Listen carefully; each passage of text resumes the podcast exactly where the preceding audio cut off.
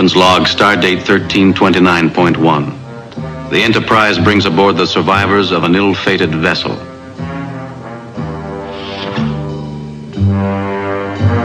Hello. And the ladies? Is this your crew, Captain? This is me cargo. Hi, and welcome to Women at Warp. Join us as our crew of four women Star Trek fans boldly go on our bi weekly mission to explore our favorite franchise. My name's Jarrah, and thanks for tuning in. Hi, I'm Andi. Hi, this is Sue. Hi, and I'm Grace. If you stick with us until the very end of the episode, you'll get to hear a sneak preview from Grace's new Ferengi Bodice Ripper novel, A Price Beyond Latinum. And today we are going to talk about Harcourt Fenton Mudd. Everyone's favorite lovable rogue. Yes. Ugh, ugh. Yes. But before we get into that, we have some housekeeping. First, we want to just take a second to remind you about the Women at Warp Patreon. If you're enjoying Women at Warp, it would super help us to have your support on our Patreon, which is a system where people can pledge a really small monthly donation as little as a dollar a month. And that helps us do things like pay for our website hosting and our equipment, produce materials. So basically we can get our feminist Star Trek podcasting to a bigger audience. So if you're interested in supporting us, head over to patreon.com slash women at warp. That's P-A-T-R-E-O-N slash women at warp. And there's exclusive content and other cool bonus offers for people who support us. So make it so. Next up, we have listener mail, a, a subspace transmission from former host of All Things Trek, Oren. And so, Sue, would you like to go ahead and read his listener transmission? I would love to. Oren says, Very much enjoyed your review of Uhura's song. I totally agree that the term Mary Sue is super problematic.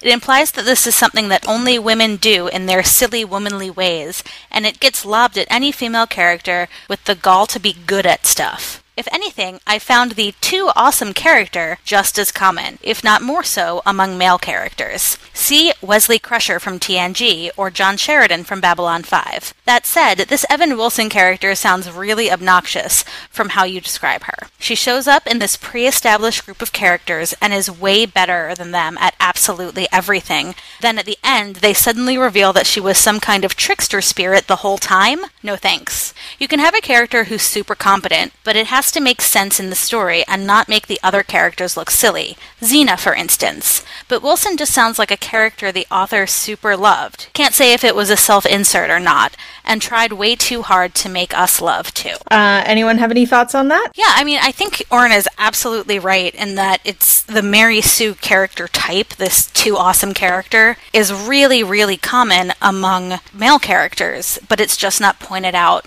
And I don't remember where I read it, I'm sorry. But I know I have read that it is because men are expected to be the hero of their own story. So it's not pointed out as much in our literature and in our movies. But when a woman has the audacity to be the hero, Well, then it's just silly. yeah, it's accused of making them too good at stuff, you know? Unbelievably so. It's not believable that a woman would be so, you know, competent. I definitely don't think we thought Evan Wilson was obnoxious. Certainly not until the very end. You know, she admires things about the other characters, so she isn't going around saying, look how awesome I am at everything, I'm so much better than everyone. But I actually like the idea of just calling that trope the too good character and removing gender from the Yeah. mix. Because you get uh, the accusation so much more with female characters. It's just naturally assumed that any competent female character is unbelievable or too much, which is silly. Yep. Well, thanks again for that email, Oren. If you want to send us listener mail, you can email us at crew at women at warp.com. All right. So moving on, today we're going to talk about a character who's often described as a lovable rogue or charismatic con man, Harry Mudd. Thanks to listener Bob for this episode suggestion. The lovable rogue, as most of us can probably figure out, not a super original character. Since Mudd, there's been Han Solo, Malcolm Reynolds, uh, lots of other, uh, uh, let's not forget the outrageous Okona. Outrageous. No one could forget that mullet. TVtropes.org describes the lovable rogue as a person who breaks the law for their own personal profit, but is nice enough and charming enough to allow the audience to root for them, especially if they don't kill or otherwise seriously harm anyone. So on Facebook, we put out, what do you guys think about Harcourt, Fenton, Mudd? And uh, here's some comments we got. So My personal favorite. yes, uh, is this comment from Ryan who says, haven't seen any of the episodes, but he looks like Mirror Universe Ned Flanders. I, I laughed about that all afternoon. yeah. Stupid sexy Mudd. Yeah, Patrick says, all I know is after an encounter with Janeway, he'd have died weeping, which I definitely agree with. She would not have let him get away with his shenanigans. Why couldn't that have happened? Yeah, I mean, they brought Mudd back a few times. They talked about actually having a Mudd spin-off. Gosh. Are you why? serious? Yeah, they never brought him back to uh, Voyager to get tooled by Captain Janeway, which I'm almost going to regret that. Finally, Caitlin says the main thing I remember from I Mudd was the constant hilarious, in quotation marks, jokes about Harry's terrible shrewish wife and how he made an android version of her just so he could tell her to shut up. Comedy! That is a hallmark of a well-adjusted man. Then the ultimate punishment for him, spoiler alert, is being nagged by 500 copies of his wife. Yep. Can I throw myself out the window, please? We, we still have a lot of mud to get to before we even get to that point. Oh, good grief. We got a ways to go. Yeah. Just a little bit of background. So the episode uh, was originally suggested by Gene Roddenberry, but the character of Mudd was created by Stephen Kandel, Candle, not sure how you say that, um, who wrote all of the Mudd episodes. Roger Carmel, who played Mudd, was the only non-Enterprise crew actor to reprise his role in more than one TOS episode. And they had planned to bring him back in the fourth season as well, if they had had a fourth season. So of all of the guest actors they had, the one they loved most was Harry Mudd. Really? Yeah. Why? There's no accounting for taste, I guess. Yeah. So after they put forward the pilot The Cage, you know, NBC said that they found it basically too cerebral. It, they weren't sure the audience would totally get all the concepts. So Kendall later recounted, I said, what if we start with a character who isn't alien or highly technologized, but rather somebody with whom the audience would easily identify? What we came up with was a roofing salesman, a con man, the medicine salesman in The Wizard of Oz that ends up as the wizard, an interstellar con man hustling whatever he can hustle, a lighthearted, cheerful, song and dance man version of a pimp. That's charming. Yeah, those aren't a series of words I usually associate with each other. Wait, a song and dance man Slash pimp. version of a pimp. Yeah.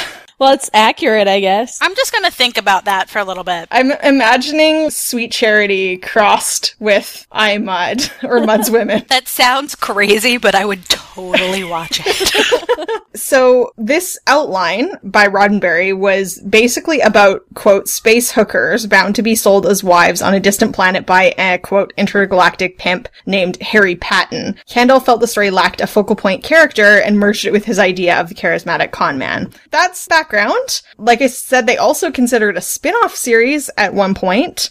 Apparently, Roger Carmel said that Gene Roddenberry said, it's a shame that the series thing for you never worked out. And he said, what series thing? And Roddenberry says, oh, you didn't know? Well, after the successful Harry Mudd episodes, NBC wanted to know if I would develop a spin-off series for you starring the Harry Mudd character, a space pirate intergalactic conman kind of thing. I don't understand. Like, was he a popular character? Like, back then? Yeah, There's not a lot to like. like I think that should be a question we discuss after we go through some of the episodes is why do people consider him like why the word lovable in lovable rogue i mean it's hard to say from that quote whether gene roddenberry was really developing a spin-off or whether he was just trying to flatter roger carmel at a party that thought occurred to me that maybe that wasn't real but if it is true that's pretty weird Well, I do say a lot of things when I've been drinking wine. So maybe Gene Roddenberry is the same way. All right, so the first Mudd episode didn't become the second pilot of the original series, but it, it's very early in the first season of TOS. Mudd's Women. Yay! No. No. So maybe Andi, since you had to rewatch this today, and I feel very sorry for you, do you want to explain to the listeners the sort of brief synopsis? Sure. So the Enterprise is chasing this small spacecraft that apparently has Harry Mudd on it, and they save him from an asteroid field. And then they beam him onto the ship, and lo and behold, they also beam three super sexy women with him, which I always find it hilarious that while they're emerging on the transporter platform and they're all in like these super sexy poses, like, why would you transport like that? Off topic. So it turns out that these women like have some sort of kind of hypnotic thrall for the crew and the crew is all like, wow, wow, wowza when they're walking around. And it turns out that Harry Mudd has been planning to basically bring them to a mining planet and sell them as wives, like a mail order bride situation. But then Kirk catches them and um, there's a breakdown with the lithium crystals on the Enterprise, uh, so they have to go to a lithium mining planet to replace their lithium crystals so they don't all run out of power and you know like fall out of the sky and die. At least when you run out of gas, your your car doesn't fall you know into a planet. It turns out the the, the women have been taking what they call Venus drugs to make themselves look pretty, and so that's awesome. They're taking these kind of drugs that apparently do their hair and makeup for them. Also fixes the lighting. Yeah, soft focus. Yeah, and when they stop taking the drugs, they look like me when I get up in the morning, which is to say, apparently terrifying.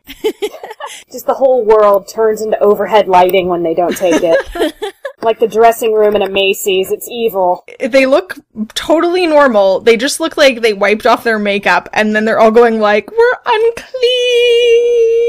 I can't live like this. Oh my god, no. Well, so the miners then feel like, well, we've been totally conned here. We wanted pretty ladies, not these haggified women with no makeup on. Yeah, it's terrible. Do I have to explain more of the episode? It's so bad. Yeah, and so the women, it's argued that they very much want this. Like Eve, the main woman, has this big speech. Uh, it's the same story for all of us, Captain. No, men!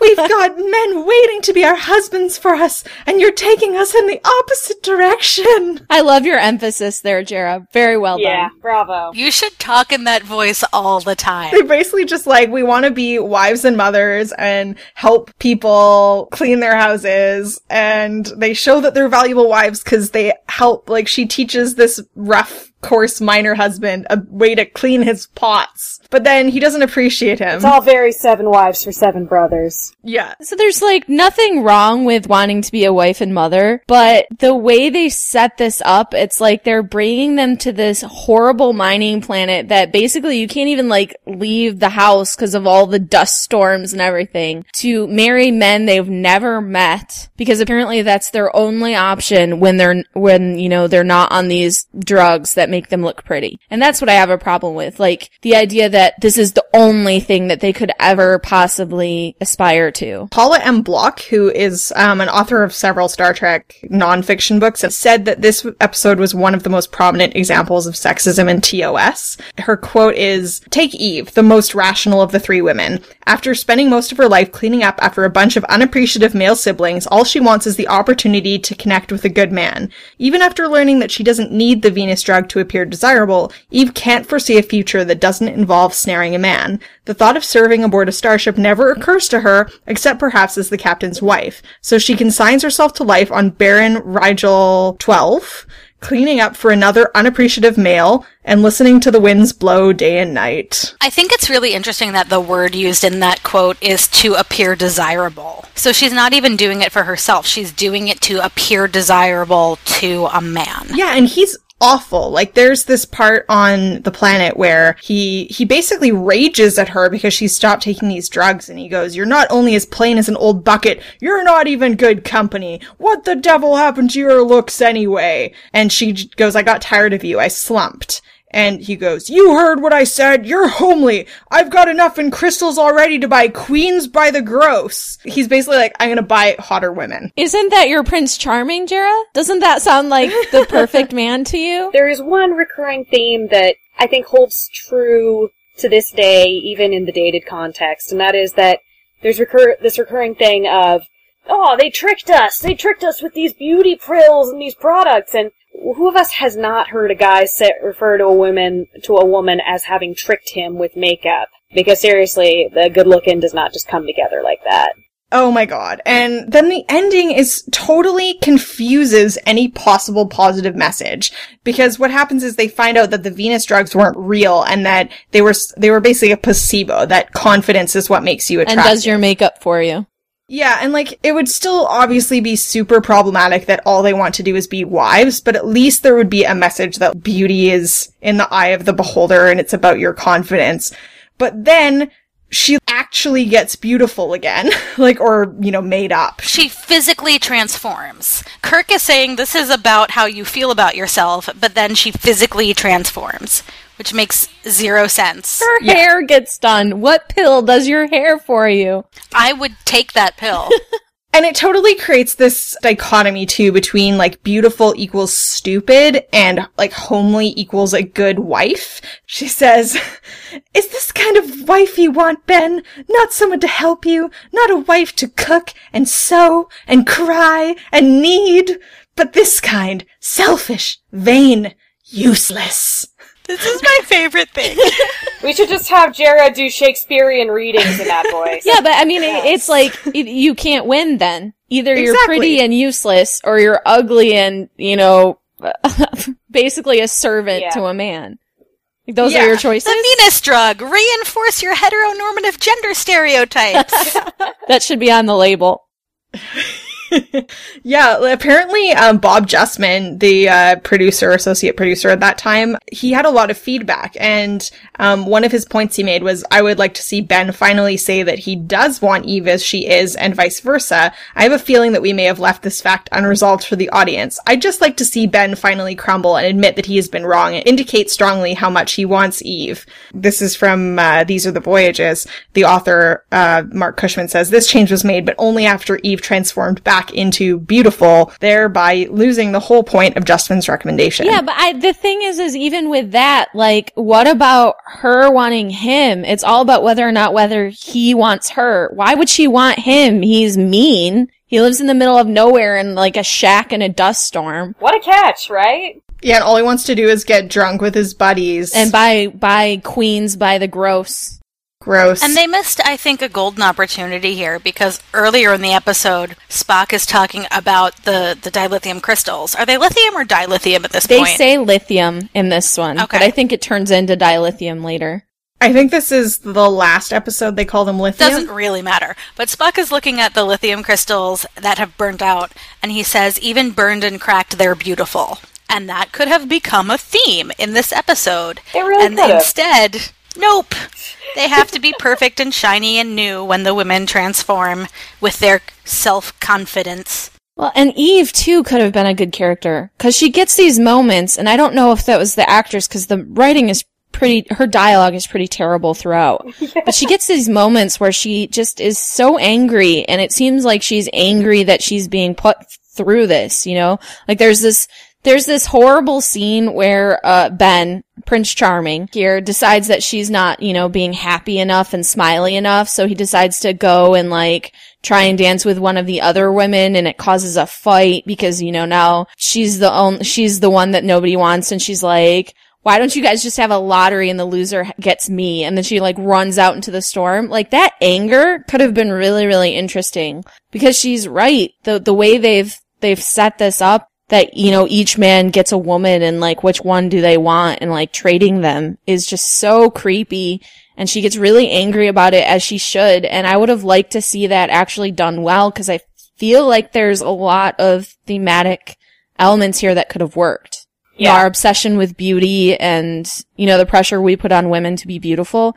There, there were shades of that in this episode. They were just so undercut by everything else. And this is where we jump into that question that I think might even deserve a full episode, which is what can we really expect from TV that was made 50 years ago? Yeah. You can certainly critique it from a current day standpoint, but how much leeway do you give it because it has been 50 years? We obviously don't have a memory of that time, you know, so we don't know what the societal pressures or expectations or deviations were for women in the 60s. Yeah, and I mean, this is the most common criticism we get for the kind of analysis we do anyway. Well, when it comes to the original series, is they're like, lay off it, it was a long time ago, it was progressive for its time, kind of thing. And I still think we need to critique it, but I do think you're right, Sue, that it, would be a really interesting topic to kind of discuss the, the 60s aspect of it all and how progressive was it and were, are we being unfair? Yes, exactly. But especially, I think, for something like Star Trek that is held up even today as being groundbreaking in its time, that means that people are going to continue to watch it now and into the future. So there needs to be conversation about the things that are great about it and the things that are not so great about it and what was progressive, what wasn't, and are the things that were progressive then problematic now? Yeah, exactly. But I, I don't think that this would be considered even progressive by 60s standards. I think when you look at the body of work in the original series, this is one of the worst episodes for women. I think there are far better ones. And I don't think it makes sense when, you know, they're basically saying, we came from these planets where there were no men our only option is to hook up with Space Pimp and get him to find us husbands when there are women all around the original series doing other jobs. So it doesn't make sense to me that everyone would buy into this inevitability that their only option is is to be and there's nothing wrong with like women who do choose to and have the ability to have a domestic life and want to like raise kids at home if they have that ability but for that to be the only choice um, there were a lot of women characters, not just on Star Trek, but on other shows at the time who were, you know, starting to have valuable careers. And the other thing is the behind the scenes commentary, like that memo from Bob Justman, shows that people you know, maybe we wouldn't have come out with the most amazing episode ever, but there were changes raised even at the time that could have been made that would have been marginal improvements. Yeah, I didn't mean that to sound like a defense of this episode whatsoever. Just that Oh, it's an interesting question that Of comes course, yeah. into the conversation. yeah, I think it's an important thing to ask. Um, and like you pointed out that, um, you know, even if we ruled, yeah, this was good for the time, you still need to critique it from today's perspective as well because it's still being watched today. One of the smaller things that really bothers me about this episode is how often the women are dehumanized. Like he calls them cargo. yeah. that kind of goes throughout the episode, like they're a product. Um, like to me, it sounds like that's exactly what they were going for because they called it him a space pimp and them space hookers. So it really was like set up as him selling them. yeah, absolutely. Yeah. Are they paying him to transport them? Because I don't even really understand how this economic transaction is even happening.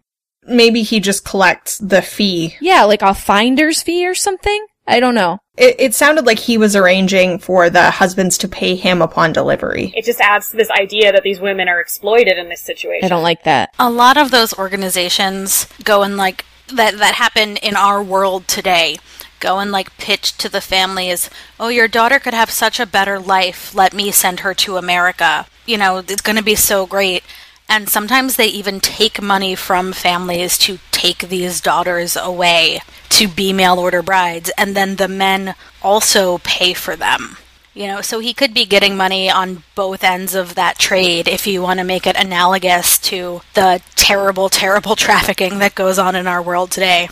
And that's again why I do not get the lovable thing. Yeah. Human traffickers are are not lovable rogues. it's a pretty awful thing that happens. Yeah, and I mean, when we're thinking about like actual good lovable rogues, like you were saying Han Solo and Malcolm Reynolds, like there's no comparison there. like there's no comparison. There's nothing lovable about Harry Mudd. And I think that they wanted him to be funny and maybe some people found him funny. I found everything he said to be grating and horrible. Like he's, he's annoying.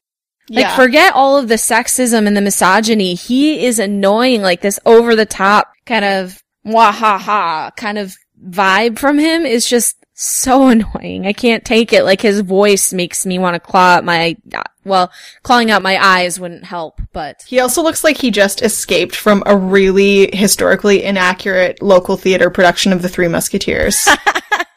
that's so accurate. His stupid hat Where do where do you get a hat like that? I don't know. I mean, we can only assume, right, that the humor in this episode is funny by 60s sitcom standards, right?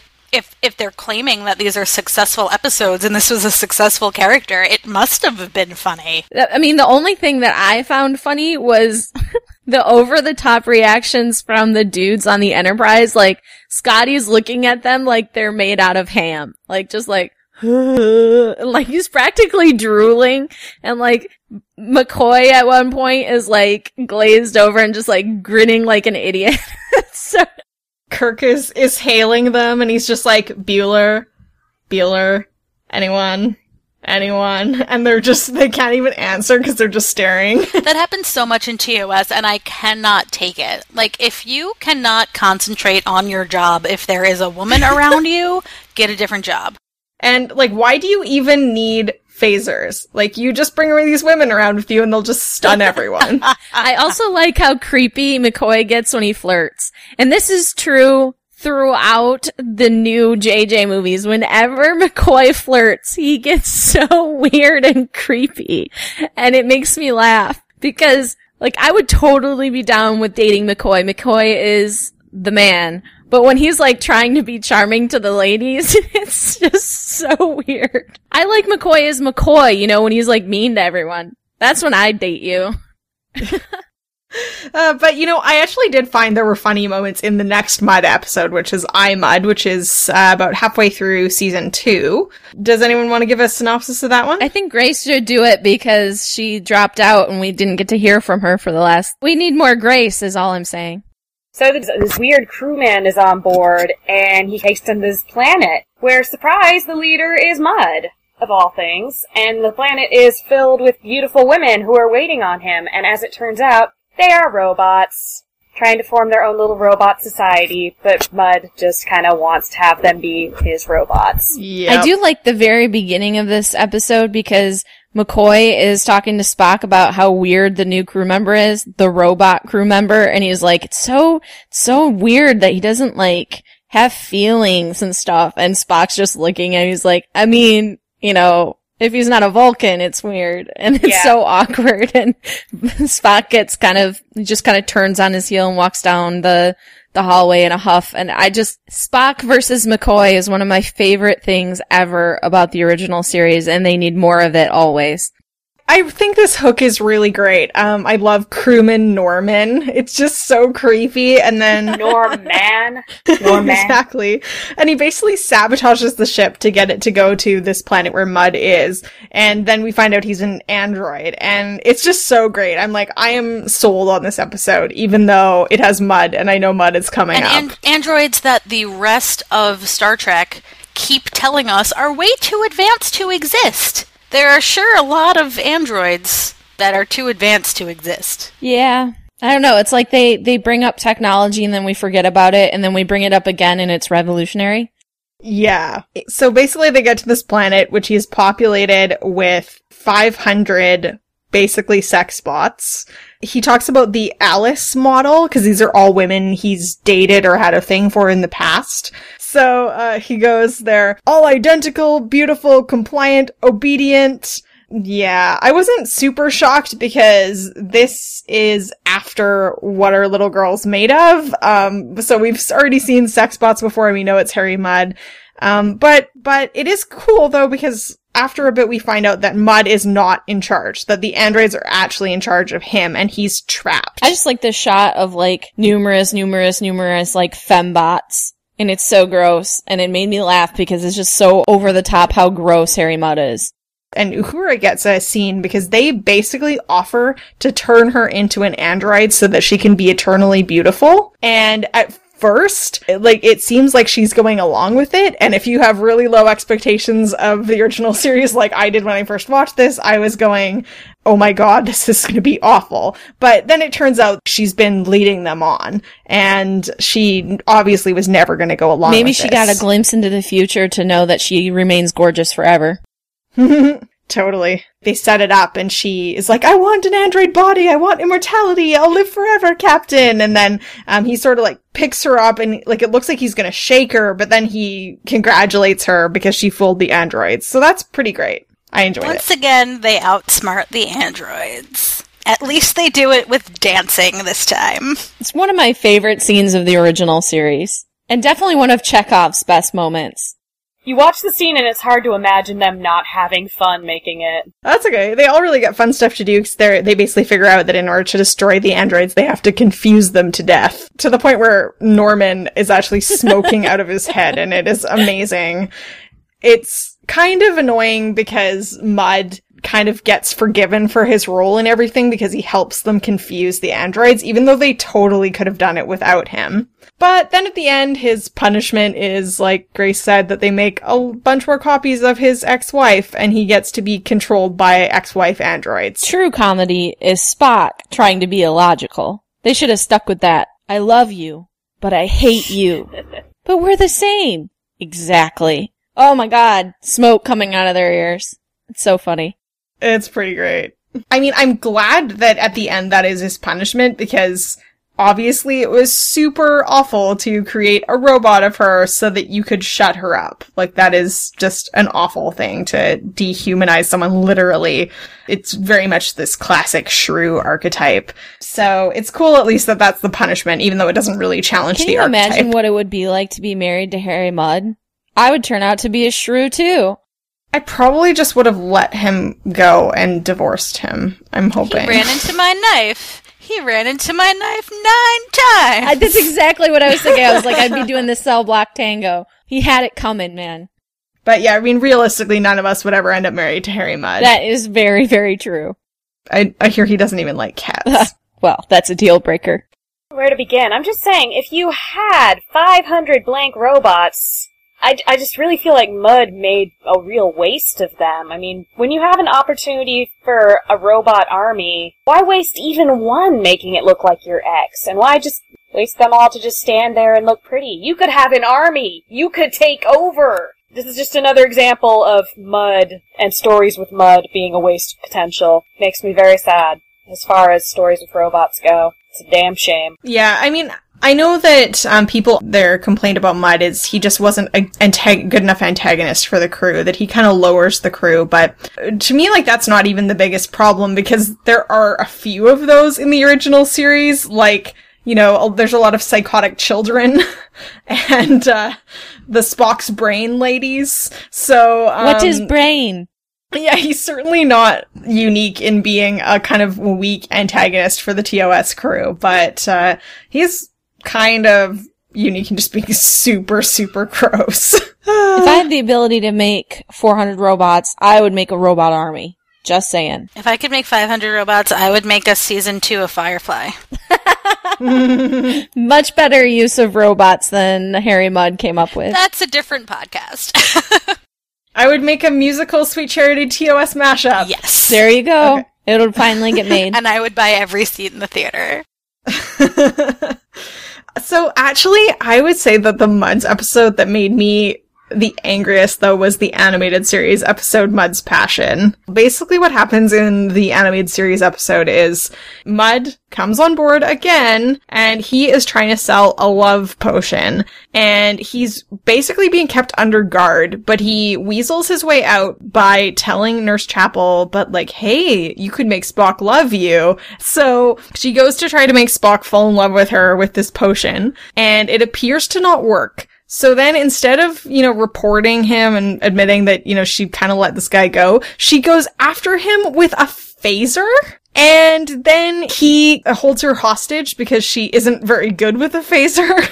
then it turns out the love potion did work. Yeah, it's basically just awful in terms of how it treats Chapel. It makes her so desperate. It's really, really sad. Um, but my favorite thing, my absolute favorite thing about this episode is that this is a love potion only if it's between a man and a woman. They make it explicitly clear that if you touch two men or two women, they just become really good friends.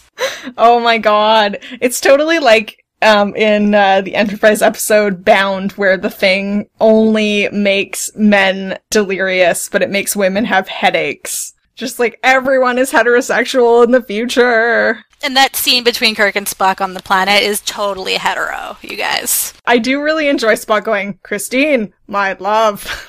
but other than that, I couldn't enjoy anything about this episode. But what about Spock saying, that is an outstandingly stupid idea? Oh yeah, that was actually kind of funny. If they, because like the animated series is so silly that if they had Mudd just come on board with like a stupid potion, that could have been funny. Yeah, I don't understand why Chapel is so easily fooled. And I don't like it that Because women, it was basically just like women need love of a man, and that is their greatest desire in life, and therefore they can be totally tricked out of their duty. I mean, we see this all the time in the original series, just in this episode because it's the animated series and because it goes faster. Um, it, it's like there's even less resistance and it's a regular character. Like normally we see this in like Space Seed with Marla McGivers and a bit in, uh, uh, with Apollo and Carolyn Palamas, um, that there's always women falling in love with villains because women just lose their heads. Um, but it frustrated me more because it was Chapel and, uh, because it was just such a stupid reason. Yeah, I mean, even the a- animated series has the episode The Survivor in which the female crew member can't get over the fact that the enemy looks like her ex-fiance, so she keeps letting him go. But it's just really frustrating to see Chapel knows who Harry Mudd is. You know, she knows his shenanigans, and apparently she's cool with, I mean, like her love for Spock overwhelms her or something. But the thing that bothers me most about this episode is basically Harry Mudd peddling rape drugs Yeah. when it comes down to it. Yeah, because when it if, when it affects the entire crew and gets through the the air circulation system, all of the women are desperate for affection, and all of the men are total players, and it's just so terrible. It did make me laugh though to see M'Ress and Scotty. Cause M'Ress had like no intonation. She was just like, you're very attractive for a human, but she didn't even sound like she meant it. It was really weird and funny.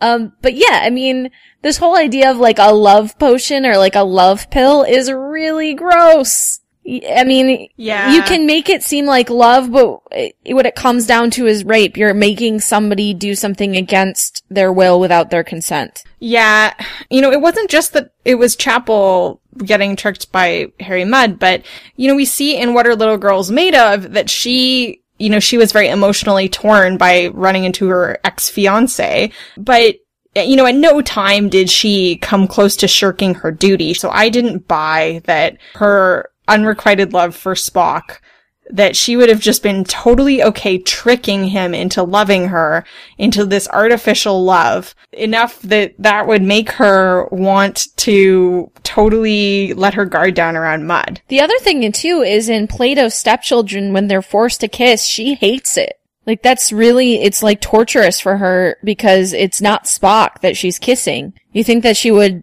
figure that out? Like if you have to resort to chemicals to make someone, I'm using air quotes here, love you, then it's not real. Yeah, for sure. Love is honesty and respect for each other. Yeah, so I wanted to touch on a couple of the similar characters in later Trek. So the first one is Cyrano Jones in Trouble with Tribbles, and he actually was supposed to be Mudd, but they couldn't get the actor who played Mudd, so they created another character. I'm so glad. I am too, just because of what came before, but I think that Cyrano Jones is like, he shows kind of an appropriate role for a lovable con man that he, Right. I just think that if it if it had been Mudd, it would have been made more gross. yeah, absolutely. Well, you know, Cyrano Jones traffics tribbles, not women, so that's better. Yeah. I just feel like Mudd would bring down all the tribbles episodes. Yeah. Yeah, exactly. And Cyrano Jones also isn't the main enemy in the episode. Um, so, you know, it takes care of that idea that it's, he's not a worthy antagonist because he was just, you know, a, a piece in that plot. Um, so another one is, I mentioned briefly, the outrageous Okona. That episode is so horrible. He also has some issues with women. I don't think quite as egregious, definitely problematic, but he's not selling women. I love that this is like the lowest bar. It's like, he's not that bad. He's not selling and trafficking women. like, we've really lowered the bar. Our standards, Harry Mudd has really destroyed our standards. Yeah, you know, I think he also, the outrageous Kana is supposed to be really irresistible to women, and that would have been even more disgusting if Mudd was supposed to be attractive, but I don't think he's meant to be, which is, I guess, good. Maybe he should take some Venus drug. We're just like really struggling to find nice things to say about him. I like his outfits better in I there you go. That's his compliment. They did a really good job animating him to look like the actor. Yeah. And I don't think the actor is bad. He- I think he's just, you know, like he's playing a role that the role is built on so many sort of awful uh, tropes and assumptions. It's hard to say whether the character could have been better if the plot was better, or if the character would still be a terrible person. Mm-hmm. You know, but it's just the the two of them together, especially telling these stories with this character, just make him terrible. And that doesn't mean the actor's bad. It just means that the character and the story are really, really problematic. Yeah, exactly. I mean, like, regardless of thoughts on, because there is a difference between like sex work and sex trafficking, but romanticizing a pimp and being like a lovable song and dance man pimp is super problematic in any context. And when He we, doesn't sing one song or do one dance. Exactly. Yeah, I don't know that it, it could have really been better. I think the premise off the top was just a bad idea, and I'm I'm still really surprised that he's the one character that made it back. I think that there were a lot of other interesting guest stars in the original series that would have been more interesting coming back for a second shot. And that's why I, I go back to the, the question, like, did audiences actually respond to this character? Or is that just the, the four of us going, blah? Like, are there people out there that actually like his character? Because I would be surprised by that. I think there are fans who watch this in maybe first run or early reruns for whom this was like real comedy. Like and they might have some kind of nostalgic soft spot for it. You know what I mean? But like viewed through this lens, it is just it's unfortunate. You know, I was thinking when you said that he should uh, take the Venus drugs, and it was right when we were talking about the outrageous Okona or whatever his name is, and I was think I was like picturing Mudd taking the Venus drugs and getting the mullet. It's like this picture in my head. Um, I mean, I read an interview with Roger Carmel where the author was just talking, you know, raving about how much he he loved Harry Mudd as a kid, and he thought he was so funny. yeah, all I keep seeing is he was a popular character, he was a popular character, but nothing to support that, like no ratings information or, or fan mail or whatever to support it. So I guess we just have to believe that that was the case in terms of whatever metrics they used at the time. Yeah, because I mean, it's one thing bringing him back for the original series, but it's a total another thing to, you know, bring him back for the animated series. He made it through two different Star Trek shows. And didn't they actually pay for the original actor to voice the character? Yes, they did. Because they got away with as few voice actors as possible on the animated series. Yeah, all the women are either Nichelle Nichols or Majel Barrett. the uh, so Herb Solow, uh, who was um, worked for Desilu, said about the script, it was very well written. Uh, this is for Mudd's Women. Uh, it was very well written. It was fun, and it featured three beautiful women hookers selling their bodies throughout the galaxy. It later became a standout and much loved episode in the series.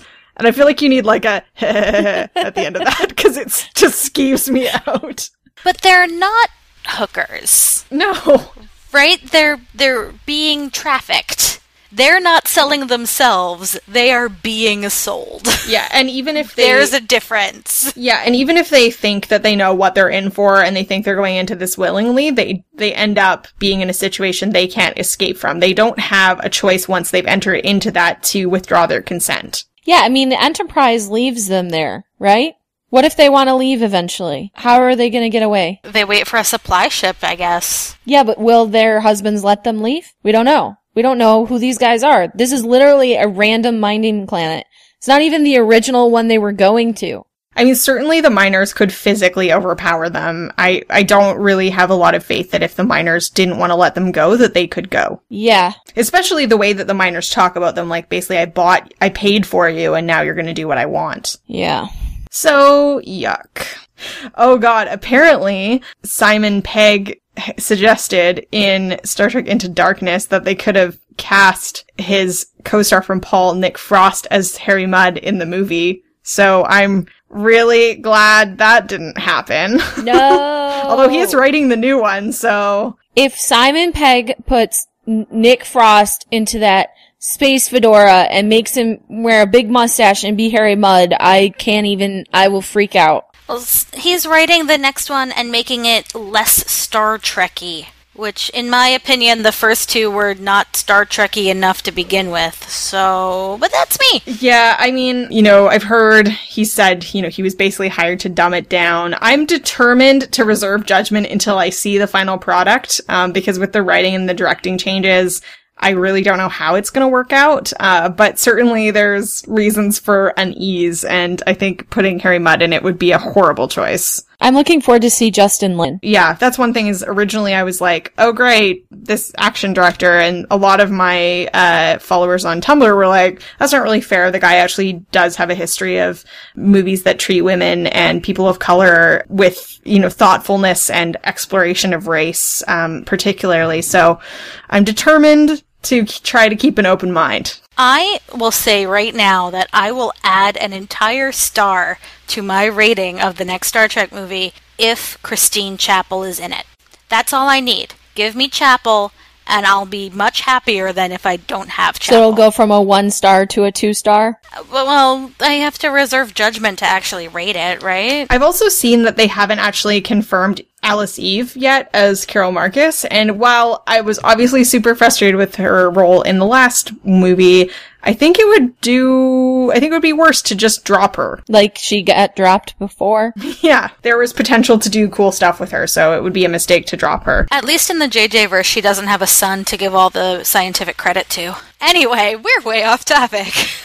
So do we have any final thoughts on, on Harcourt Fenton Mug, Mudd, Mug, Mudd? I feel like every time they do a Mudd episode, well, not the first one, but the second two, they're like, Harry Mudd shows up and they expect that I'm gonna be like happy to see him. And every single time I'm like, Feh! yeah. yeah, both returns had me going, this guy? Yeah, Like, really? You know, we didn't have anyone write in on our Facebook saying, yeah, I totally love Harry Mudd. So, um, if you totally love Harry Mudd, please help explain why. so that's all that we have to say about Harry Mudd today. So thanks again for joining us today. I'm Jarrah and you can find me on the interwebs at trekkiefeminist.tumblr.com. Andi, where can people find you? Uh, the easiest place to find me is on Twitter, uh, where I am live tweeting my first time seeing Star Trek at First Time Trek. And I took a little bit of a break to watch the animated series, but I am primarily watching DS9 now, so you can check that out. Awesome. And Sue, where can people find you? The best place to find me is over at anomalypodcast.com, A-N-O-M-A-L-Y podcast.com, and there are more podcasts and some blogs and some geeky tutorials over there as well. Great. And we lost Grace, unfortunately, uh, due to internet mishaps, but uh, you can find her writing over on the Mythcreants blog. And she's also on Twitter at Bone Crusher Jank. Oh, and if you want to get in touch with Women at Warp, we are on Facebook. We are on Twitter at Women at Warp. We have a website, womenatwarp.com. At the website, you can find all the places you can listen to us. And if you're still listening, we would absolutely love you to leave us a review on iTunes. Thanks very much for listening. I give you now a price beyond latinum. As Grava ran his fingers over his many strips of latinum, Froome could only wonder what it would be like to find their bodies flushed together in reckless defiance of the rules of acquisition. If worst came to worst, she could just lie on her back and think of the Nagus. But in that moment, Froome could only think one thing. Thank God she was already naked. Gralva couldn't tear his eyes away from her. If she were glowing any more, she would have been dipped in latinum, and frankly, that mental image just turned him on harder. From her ample bosom heaving, as bosoms do, that perfect bald head that mirrored her miraculously formed rump. Froome saw the burning desire in his eyes. Focusing on them to tear her mind away from the hanging dip of his lobes. His lobes. His lobes.